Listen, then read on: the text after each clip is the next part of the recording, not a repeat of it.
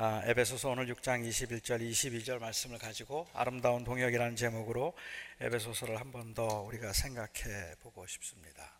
하나님의 말씀입니다. 나의 사정 곧 내가 무엇을 하는지 너희에게도 알리려 하노니 사랑을 받은 형제요 주 안에서 진실한 일꾼인 두기고가 모든 일을 너희에게 알리리라. 우리 사정을 알리고 또 너희 마음을 위로하기 위하여 내가 특별히 그를 너희에게 보내었노라. 하나님의 말씀입니다. 요즘 젊은이들이 많이 쓰는 말 중에 절친 혹은 그 베프라는 말이 있습니다. 절친은 더할 나위 없이 친한 친구의 준말이고 베프는 가장 좋은 친구라는 best friend의 준말입니다. 가깝, 가깝게 교제하며 지내는 사람은 많아도 정말 마음을 줄 수 있는 그 친구는 없다 생각되기 때문에 그냥 친구들 중에도 절친이 구별되고 친구들 중에도 베프가 구별돼야 되는 그러한 상황인 것 같기는 해요. 여러분들은 어떤 사람이 진짜 친구라고 생각하십니까? 혹시 여러분은 진짜 친구라고 생각할 만한 사람이 여러분에게는 있습니까?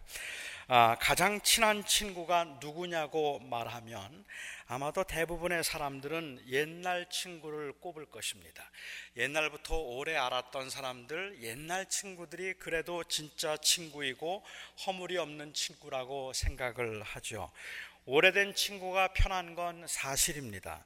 허물도 없고 이해관계도 없고 뭐 말을 놓아도 되고 무슨 말을 해도 괜찮을 것 같아서 정말 편한 사람들이 옛날 친구들입니다.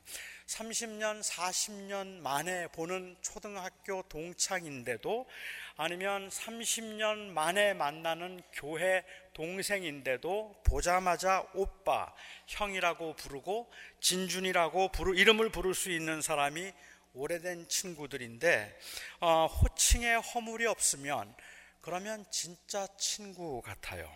한길교회가 소통하는 교회 그리고 허물 없이 서로 소통하는 교회가 되고 싶으면 호칭부터 바꿔야 합니다. 권사님들을 권사님이라고 부르면 그 이해관계 때문에 친해지지가 않고 그냥 누나라고 부르면 좋을 것 같고 장로님들도 그냥 형하고 그렇게 부르면 그러면 훨씬 더 친해질 수 있을 겁니다. 여러분들도 저를 그냥 오빠라고 불러주세요. 어, 뭐 목사님 이렇게 부르지 마시고 그냥 뭐 오빠, 뭐 더 나은 거는 그냥 젊은 오빠, 뭐 이렇게 불러주시면 그러면 금방 친해질 겁니다. 58년 개띠들끼리는 어, 그냥 다 떼고 그냥 야 너, 어, 뭐 이렇게 이름을 부를 수 있으면 진짜 친해집니다. 어, 그 호칭이 어떤 이해관계를 보여주기 때문에 애, 어, 어색할 수도 있겠고 어른이 되어서 만난 사람들은 친구이기 이전에 다른 이해관계들이 얽혀 있기 때문에 진짜 친구는 아닌 것 같습니다. 친구 이전에 장로이고 친구 이전에 집사이고 교인이고 직원입니다. 그래서 좀 서먹서먹한 것 같기는 해요. 뭐 아니면 어쩌면 그것보다는 어른이 되어가는 과정에서 관계로 인한 상처가 자꾸 생기기 때문에 어른이 되어가면서 어, 만난 사람들에게는 쉽게 마음을 주지 못하는 것도 아마 그 원인 중에 하나가 아닐까 하는 생각을 하게 됩니다. 어른이 되어 가는 과정에서 처음에는 그렇지 않았는데 마음을 주었다가 상처를 받고 마음을 주었다가 배신을 당하기도 하고 그런 일들을 한 번, 두번 겪고 나면 이제 어른이 되고 난 다음에는 만나는 사람들에게 마음을 주는 게 영 불편하다는 말이죠.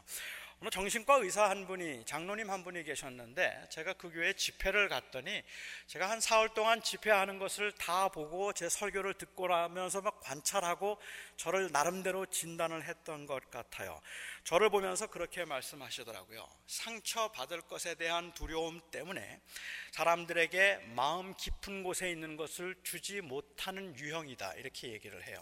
아마 그분이 저를 그렇게 생각할 수 있었던 것은 제가 가지고 있는 장애 때문이 아니었을까 하는 생각도 하게 되고 그래서 다른 사람들에게 reject 될 것에 대한 두려움이 있어서 혹시 그렇게 누구에게 reject를 당하게 되면 마음의 상처를 받을까봐 미리 마음의 준비를 하고 마음을 잘 주지 못하는 유형이 저라는 겁니다. 그분은 그러면서 이런 유형의 사람들이 가지고 있는 특징은 이유 없이는 먼저 만나자는 연락을 하지 못한다 그래요. 어떤 사건이 있어서 만나자고 하기 전에 그냥 밥 먹자고 먼저 전화하는 법이 없고 그리고 이런 유형의 특징은 좋은 일이든 나쁜 일이든 오래 기억을 하지 않으려고 해서 이 친한 사람들은 많지만 마음을 줄 수 있는 베스트 프렌드라고 말할 만한 사람들은 없고 사람들을 만나면 언제나 그 마음속에 항상 헤어질 준비를 하고 만난다.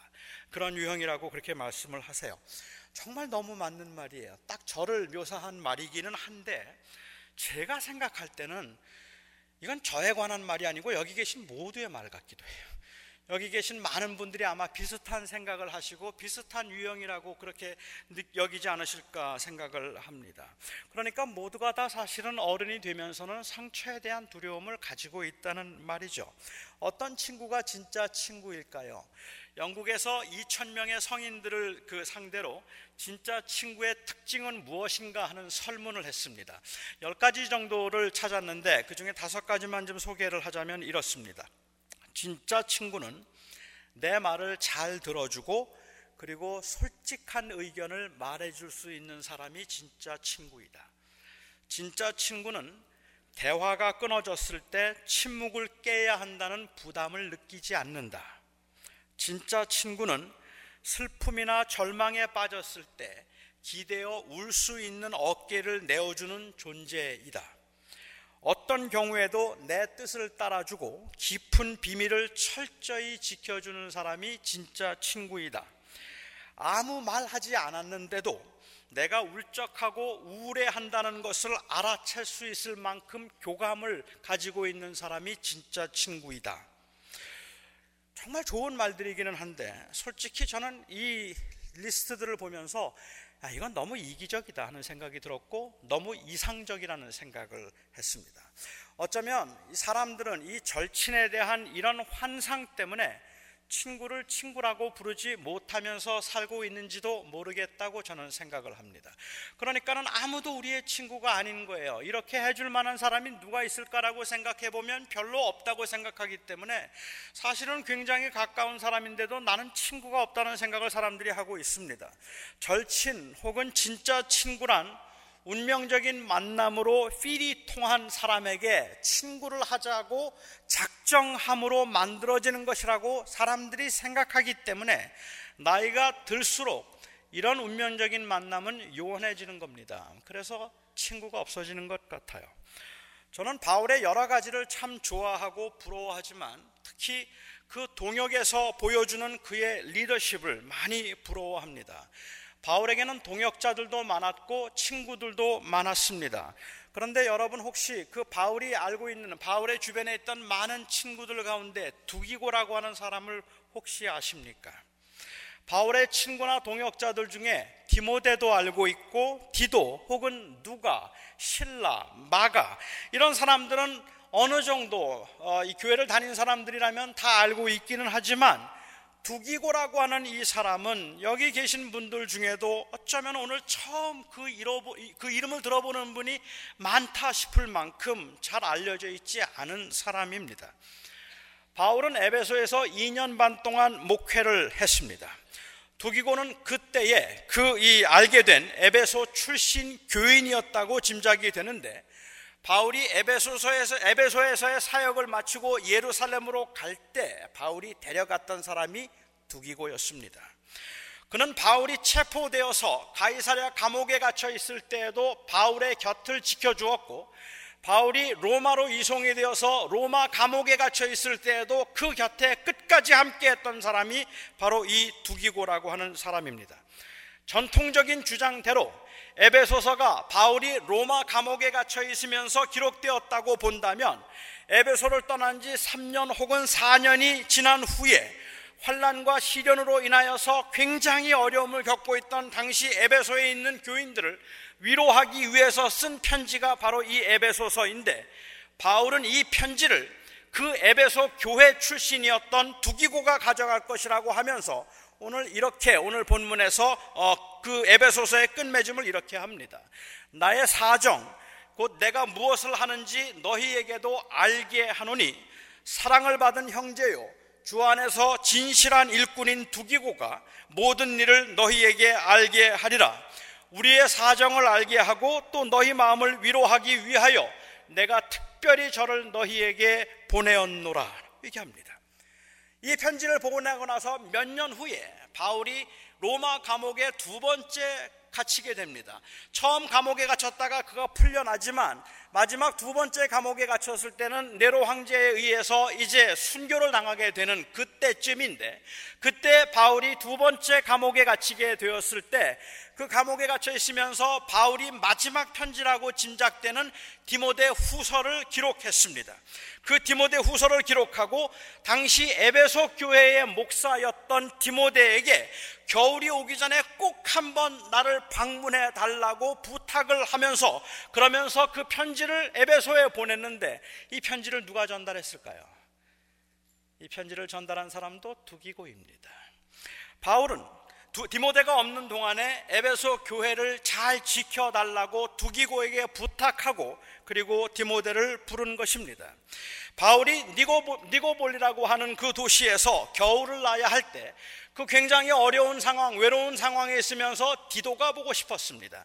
디도는 당시 그레데에서 목회를 하고 있던 목사였는데 바울은 그 그레데에 있는 디도를 불러서 그와 교제하기 위해서 그레데 교회를 맡기면서 그 디도를 오게 해달라고 디도서라는 편지를 썼는데 그 편지를 전달해 준 사람이 누구였을까요? 두기고입니다. 두기고가 그 편지를 디도에게 전달을 하고 디도를 불러내고 그리고 자기는 대해서 목회를 했습니다.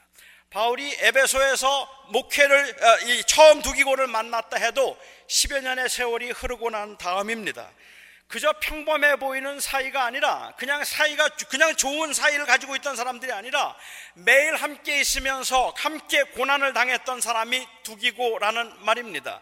바울이 어려울 때 힘들 때에 언제나 그 곁에 있어서 수발을 들면서 바울을 도, 도와주고 바울과 동행했던 사람이 바로 두기고입니다. 비록 우리에게는 잘 알려져 있지 않은 사람이지만 어쩌면 바울에게는 그 누구보다도 가장 가까웠을 사람이 바로 이 두기고입니다.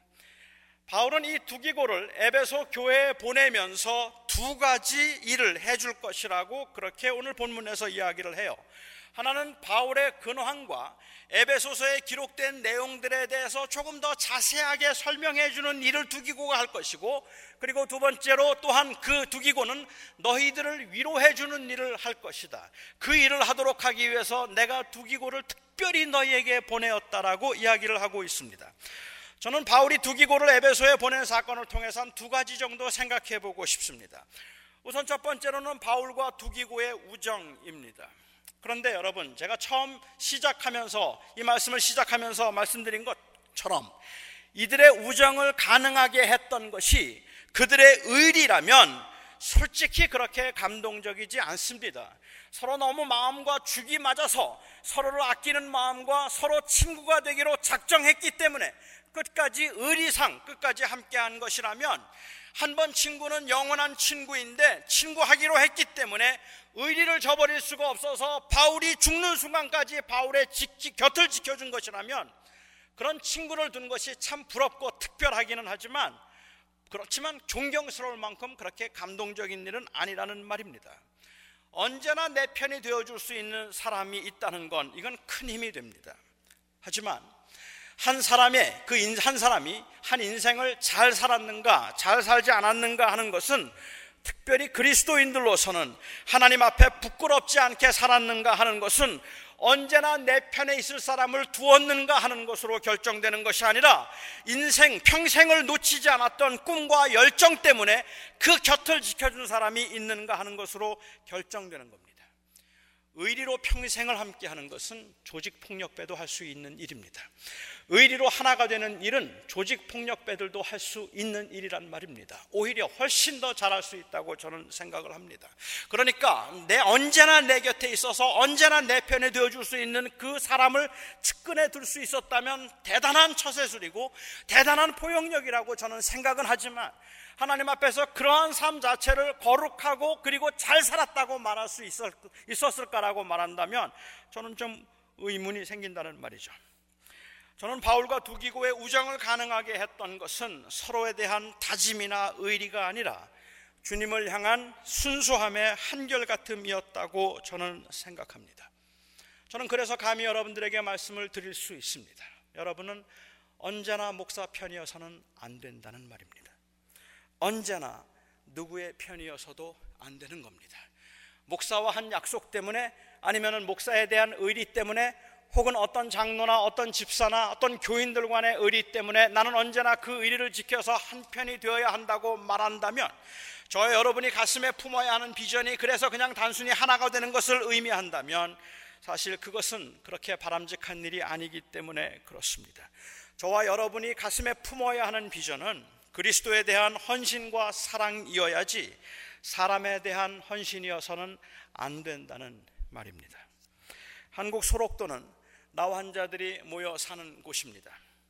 1962년도에 마리안 스테거라고 하는 오스트리아 출신 간호사이었던 수녀님이 그 당시에 28살의 나이로 그리고 마가렛 피사르기라고 하는 당시 27살이었던 같은 오스트리아 출신 간호사와 함께 한국 소록도를 찾았습니다.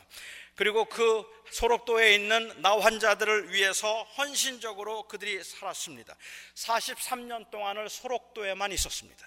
43년 동안 소록도에 있으면서 그곳에 있는 나 환자들을 정성을 다해서 섬겼고 그 나병이 들어서 그 병원에 이, 이 들어 그, 그 섬에 들어올 수밖에 없었던 한 사람이 그곳에서 그 은혜를 받고 그 섬김에 감동을 받았는데 그가 병이 나았어요. 지금 중국에서 나 환자들을 위해서 사역하고 있는 한 선교사님의 간증을 들은 적이 있었습니다. 정말로 대단한 헌신이라고 저는 생각을 하는데 43년 동안 소록도에서 둘이 같이 동역을 하다가 2005년 1월 21일 날 새벽에 아무도 모르게 그들은 편지 한 장 남겨놓고 소록도를 떠났습니다. 그때 편지가 나의 사랑하는 친구 은인들에게 라는 그러한 편지 한 장이었는데 그 편지의 내용은 이렇습니다. 나이가 들어서 제대로 일을 할 수도 없고 자신들이 있는 곳에 부담을 주기 전에 떠나야 한다고 동료들에게 늘 말했었는데 이제 그 말을 실천한, 실천할 때라 생각했습니다. 부족한 외국인으로서 큰 사랑과 존경을 받아 감사하며 저희들의 부족함으로 마음을 아프게 해드렸던 일에 대해 이 편지로 미안함과 용서를 빕니다.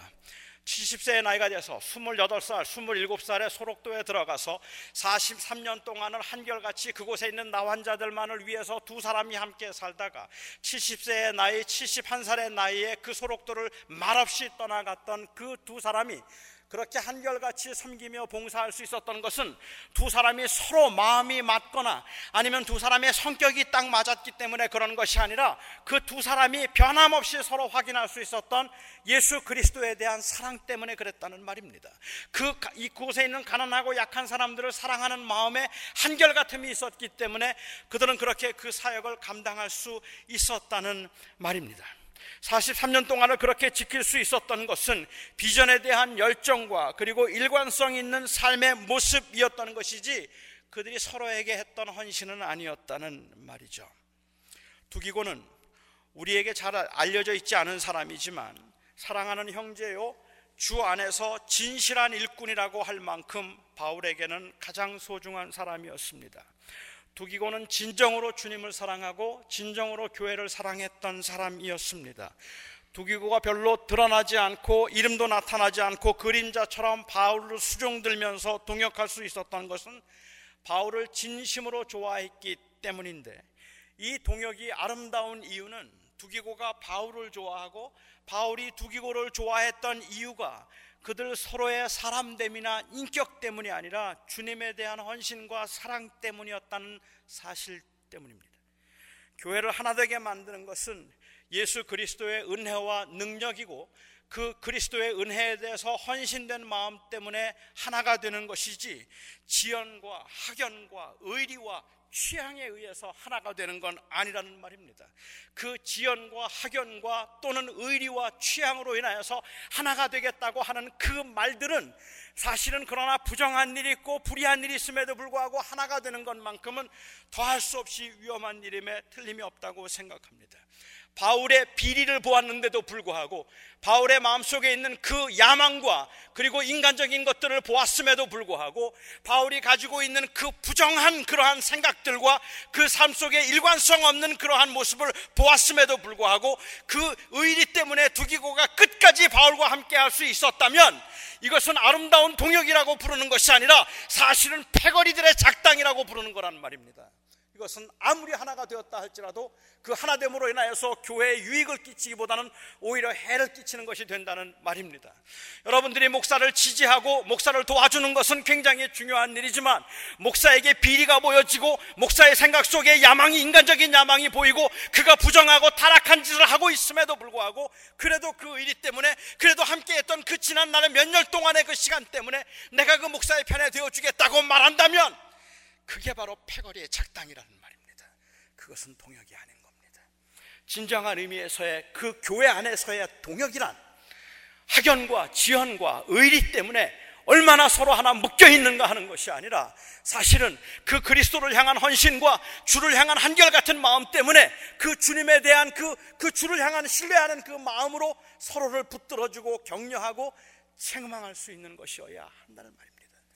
목사에게서 비리가 보여지면 목사에게서 부정한 것이 보여지면 그것은 책망의 대상이지 동역의 대상일 수 없다는 말입니다. 같은 맥락이지만 이 동역이 아름답게 보이는 또 다른 한 이유는 이 두 사람의 동역이 에베소 교회 교인들에게 보여주는 바로 이 복음의 능력 때문입니다. 지금까지 살펴본 것처럼 에베소서는 교회에 관한 편지입니다. 이방인과 유대인, 종과 주인이 하나가 되어서 예수 그리스도를 주라고 고백하는 아름다운 공동체인 이 교회에 관한 편지입니다. 비록 세상에서는 환란과 시련이 많아도 영원한 하나님의 나라를 바라보며 그 은혜로 인하여서 낙심하지 않고 주어진 일들을 묵묵히 감당하며 자기가 처한 곳에서 그리스도의 주대심을 드러내도록 하는 그리스도인들의 삶과 사명에 관한 편지가 바로 이 에베소서입니다. 바울은 에베소서의 그 에베소 교회의 교인들에게 평안에 매는 줄로 하나가 되게 하신 것을 힘써 지키라고 했습니다. 바울은 에베소 교인들에게 복음의 신비는 이방인과 유대인이 하나가 되는 것이고 종과 자유인이 하나가 되는 것이라서 그 서로 하나가 되도록 하신 것을 지켜서 복음은 서로의 짐을 나누어지고 서로를 용납하고 허물과 죄가 있으면 용서해주고 용서를 구한 사람은 용서를 해서 복음의 안에서 서로 세워주는 것 이것이 바로 교회라고 말했습니다. 그런데 말입니다. 이 편지를 두기고를 통해서 특별히 두기고를 통해서 바울은 에베소 교인들에게 전달했습니다. 특히 에베소 교인들이 이 말을 거부할 수 없는 강력한 하나님의 은혜로 그들이 경험할 수 있었던 이유, 그렇게 강한 하나님의 말씀으로 그들에게 다가올 수 있었던 이유는 그들과 함께 있다가 바울을 따라가서 두기고와 그 이 바울의 한결 같은 그 한결같이 바울의 곁을 지켜주었던 두기고와 바울의 관계였을 텐데 이 두기고와 바울의 관계 못지않게 에베소 교인들에게 아주 감동적인 것은 이 여행에 두기고가 동행했던 한 사람 때문입니다. 이 편지를 가지고 두기고가 에베소에 왔을 때 그와 동행했던 한 사람이 있었습니다. 그의 이름은 오네시모라는 사람이었습니다. 오네시모가 어떤 사람이었습니까? 오네시모는 노예였습니다. 그가 노예로 사는 것이 너무 억울하고 그리고 너무 힘이 들어서 주인을 피해 도망을 갔습니다. 이 도망친 노예가 붙잡히면 사형입니다. 그 주인은 그를 마음대로 죽일 수도 있는 상황이라는 말입니다. 그런데 주인을 피해서 도망을 갔다가 로마에서 붙잡히게 되었어요. 그리고 감옥에 갇혔는데 공교롭게도 그 감옥에서 바울을 만났습니다. 그 바울을 통해서 그가 복음을 들었습니다. 그런데요, 정말로 기가 막힌 것은 그 오네시모가 이제 복음을 듣고 난 다음에 바울에게 자기의 형편과 사정을 다 말해주는데 원래는 노예였는데 주인을 피해서 피해서 도망왔다고 말하면서 내 주인의 이름을 말해주는데 그 주인이 골로새 교회 바울이 잘 알고 있는 빌레몬이라는 사람이었어요. 그 골로새 교회의 교인이었던 빌레몬이 내 주인이란 말이냐? 그런데 내가 그를 도망와서 이제 이곳에 잡혀 있다는 말이냐? 그리고 마침내 오네시모가 풀려나서 자유의 몸이 되게 되었을 때 바울은 이 오네시모를 골로새 교회로 다시 돌려보내면서 그 골로새 교회 교인이었던 빌레몬에게 편지를 한 장 보냈고 그리고 또한 그 골로새 교회에 편지를 한 장 써서 보냈습니다.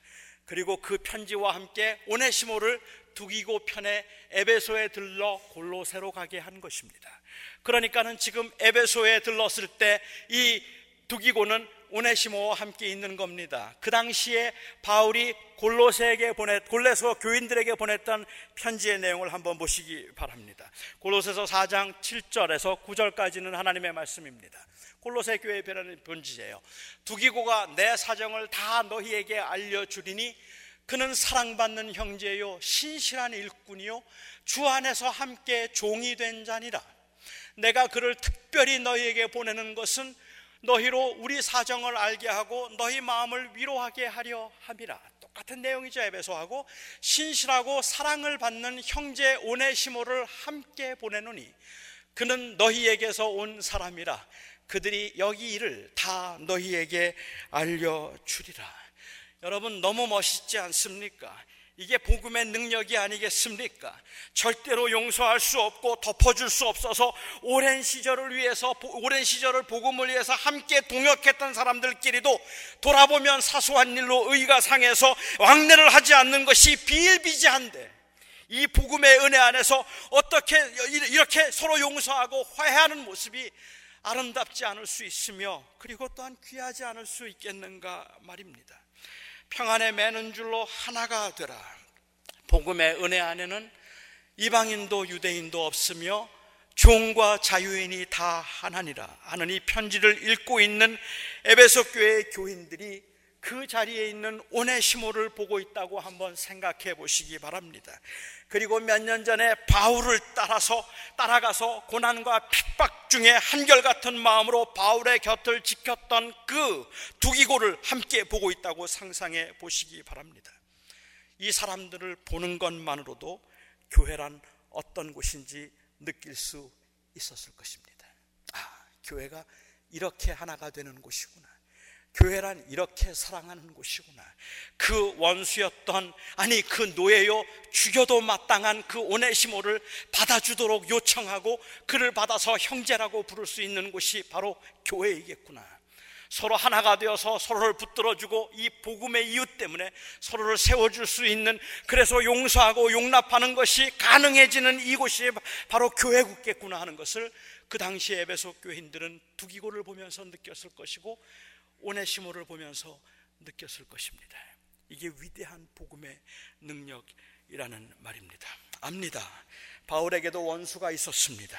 교회 안에도 바울을 싫어하는 사람들이 있었고 바울과 의견을 달리하는 사람들이 있었습니다. 하지만 바울이 하나님 앞에서 양심에 거슬리지 않고 확실하게 말할 수 있었던 것은 사심이나 개인적인 욕심 때문에 그들을 원수로 여긴 적이 없었다는 것입니다. 그리고 그 일에 두기고가 증인일 수 있었기 때문에 그들의 동역과 우정은 오래 갈 수 있었던 것입니다. 바울에게 다른 마음이 있었고 감추어진 비리가 있었음에도 의리상 두기고와 바울 두기고와 바울이 함께 있었다면 두기고 역시도 악한 사람이었을 것이고 그런 동역은 부러울 것이 없는 동역인 것입니다. 그리스도인들의 동역에서 보여지는 아름다움은 주님을 향한 한결같은 마음에서 비롯되는 것입니다. 그래서 저는 여러분들에게 감히 그렇게 요청할 수 있습니다. 여러분들이 저를 도와주시고, 여러분들이 저를 사랑하시고, 여러분들이 저를 아껴주시는 것, 그것을 진심으로 귀하게 생각하고, 진심으로 어, 감사하게 생각하는 바입니다. 하지만 사랑하는 성도 여러분, 제가 만일 예수 그리스도의 복음을 말하지 않거든, 제가 만일 비리와 부정한 짓을 하거나 개인적인 야망으로 여러분들을 이용하려고 하거나 교회를 어지럽게 하려고 하거든 여러분들은 책망하셔야 합니다. 여러분들은 절대로 제 곁을 지켜주셔서는 안 된다는 말입니다. 말씀하셔야 되고 책망하셔야 되고 그래서 우리 모두가 하나가 된 이유는 바로 하나님을 향한 이 교회를 향한 주님의 마음 때문이었다고 말할 수 있어야 한다는 말입니다. 또한 그렇기 때문에 여러분들은 용서하고 용납할 수 있어야 합니다. 의견이 다르고 뜻이 다르고 생각이 다르다 할지라도 교회를 사랑하는 마음이 분명하며 또한 하나님을 사랑하는 마음이 분명하다 생각된다면 우리는 다 형제이고 우리는 다 그리스도 안에서 동역자들이라는 말입니다. 그래서 용서해야 되고 그래서 용납해야 되고 그래서 격려해야 되고 우리는 그리스도 안에서 하나가 된 것을 드러내야 한다는 말입니다. 제가 주님을 떠나도 욕심과 미련함을 드러내 보여도 항상, 항상 지켜줄 사람들을 많이 만든다면 세상적으로는 탁월하게 처사했다 말할 수 있을지 몰라도 바울과 두기고의 관계는 아닌 겁니다. 오늘 에베소서에 보낸 에베소에 보내는 편지 가운데 바울은 두기고가 나의 모든 사정을 너희에게 알려줄 것이라고 했습니다. 그리고 그들을 위로해 줄 것이라고 했습니다. 사정을 알려준다는 말의 의미는 바울이 무엇을 하고 있는지를 알려준다는 말이 아니라 어떻게 지내고 있는지를 알려주겠다는 의미입니다. 그래서 대부분의 영어 번역들은 what I am doing이라고 번역하지 않고 how I am doing이라고 그렇게 번역을 했어요. 그리고 이것을 조금 더 의역해서 NIV 성경이나 아니면 ESV 버전 같으면 조금 더 의역해서 how I am and what I am doing 이라고 그렇게 번역을 했습니다. 그러니까 아마도 좀 더 정확하게 우리가 설명을 하자면 바울이 뭘 먹고 지내는지, 바울이 뭘 하고 지내는지, 하루의 일상 가운데 뭘 하는지 이런 것들을 너희에게 알려줄 것이라는 말을 하고 있는 게 아니에요. What he is doing 그게 중요한 것이 아니라 how he is doing이 중요하다 는 말입니다. 다시 말하면 그들이 너에게 알려줄 것이라고 한 것은 바울이 뭘 하고 지내는가 하는 것이 아니라 여전히 주님을 사랑하고 있다는 것과 여전히 그 복음 안에서 주를 붙들고 살아가고 있다는 사실을 너희에게 알려줄 것이라고 말하고 있는 겁니다. 그러니까는 두기고는 사실은 바울의 증인인데 바울의 그 삶의 증인이라면 그 두기고가 보았던 바울은 감옥에 있으면서도 한결같이 주를 사랑하고 바울의 마음속에는 언제나 교회만 생각해서 교회가 잘 되기를 원하는 그 마음이 있다는 것을 두기고가 나의 증인이니까 He will let you know how I am doing. 내가 어떻게 하는지를 너에게 알려줄 것이라고 말하고 있는 거예요. 아, 이 정도라면 진짜 동역 아닙니까? 이 정도라면 정말로 귀한 것이 아니겠느냐는 말입니다. 사랑하는 성도 여러분, 그러니까는 바울이 말하고 있는 것은 내가 여전히 주를 사랑하며 내 풀밭은 여전히 푸르다는 것을 두기고가 너희에게 말해줄 것이다. 하고 이야기하고 있어요. 이래야 동역이 되는 거라는 말입니다. 어떻게 어떤 생각에 한 의견을 가지고 있는가 하는 것으로 동역을 이루는 것이 아니라 누가 누구의 편이 되었는가 하는 것으로 동역을 이루는 것이 아니라 동역이란 한결같은 마음으로 주를 사랑하며 주의 교회를 사랑한다는 그것이 확인될 때 거기에 동역이 가능해지는 겁니다. 그리스도인들에게 동역이란 자기의 나라를 세우는 것이 아니라 주님의 나라를 세우는 것이기 때문에 그렇습니다. 우리에게는 내 편이 없고 내 편이 없습니다. 내 편, 내 편을 만들어서 마음이 맞는 사람들끼리 사역을 하면서 그것을 동역이라고 부른다면 그래서 서로의 잘못과 허물도 의리상 덮어주고 감싸주고 그렇지 않은 상대방의 조그만 비리조차도 그것을 다 캐내어서 흠집을 만들려고 하는 것이라고 것이라 한다면 그렇다면 그것은 결코 아름다운 동역이라 말할 수 없을 겁니다. 저와 여러분은 모두가 다 누구의 편도 아닌 그리스도의 편입니다. 그 나라를 위해서 그리고 그 나라를 바라보는 믿음으로 주님을 존귀케 하기 위해서 하나가 된 사람들입니다. 양길교회 어려운 시간들이 있었습니다. 그 어려운 시간을 통하여서 서로의 의견이 다르거나 서로의 입장이 달라서 마음을 상하게 하거나 혹은 그래서 마음이 상하고 언짢았던 경우들도 있었을 거라고 생각합니다. 하지만 저와 여러분이 오늘 동일하게 할 수 있는 고백이 우리 모두가 어떤 형편에 있든지 어떤 입장에 처하든지 결국은 주를 위한 것입니다. 라는 그 고백을 할 수 있으면 우리는 하나이어야 합니다. 우리는 하나입니다. 그래서 저희의 그 아름다운 동역은 의리 때문에, 학연 때문에, 지연 때문에, 의견 때문에, 아니면 같은 의견 때문에 하나가 되는 것이 아니라 우리의 하나됨은 바로 그리스도를 존귀케 하며 이 교회의 머리가 그리스도라는 사실에 대한 고백에 의해서 우리는 하나가 되는 것입니다. 기도하겠습니다. 나의 사랑하는 아버지 하나님, 하나님께서 저희들의 형편과 사정을 아십니다. 실수도 많았고, 부족한 제가 잘못한 것도 너무 많았고, 그리고 또 미숙하고 미흡하게 했던 행동들, 결정들도 있었음을 고백합니다. 그럼에도 불구하고 우리 사랑하는 성도들이 저를 용납하고 사랑하고 격려해 주었던 것은 단순히 그냥 저의 인품이나 성격이 아니라 바로 동일하게 그리스도의 교회를 사랑하는 마음을 확인하고 싶었기 때문인 것을 하나님 제가 경험합니다. 아버지 하나님, 너무 부족하지만, 너무 미련하지만, 주님의 교회를 위해서 헌신하기를 원합니다. 내 욕심을 채우고, 내 뜻을 이루기 위해서 목회하는 것이 아니라, 주님의 나라를 세우고, 주의 백성들을 세우기 위해서 목회하기를 원합니다. 우리 사랑하는 성도들이 그 마음을 격려하고 그 고백을 주님 안어해 주었다고 믿습니다. 아버지 하나님 이제 제가 흔들리지 아니하고 더 이상 미혹과 유혹에 넘어가지 아니하고 특별히 우리 한길 교회를 주님께서 붙들어 주셔서 우리 한길 교회가 정말 하나 되는 아름다운 복음의 역사를 보여줄 수 있게 하여 주시옵소서. 서로를 용납하고 품어주는 모습을 보여줄 수 있게 하여 주시옵시고 우리가 결국은 그래도 다 주 안에서 주님의 나라를 바라보는 하나님의 백성인 것을 기억함으로 누구를 원망하고 헐뜯기보다는 오히려 서로를 이해하려고 하고 품어줄 수 있는 진짜 교회를 보여줄 수 있게 하여 주시옵소서. 빌라도가 오네시모를 품을 수 있었던 것처럼 그 에베소 교인들이 환란과 고난 중에 두기고를 보면서 위로를 받을 수 있었던 것처럼 하나님 이 교회가 복음의 능력이 살아있는 교회가 되게 하여 주시옵소서. 주님이 교회 머리이심을 고백하며 예수 그리스도의 이름으로 기도하옵나이다.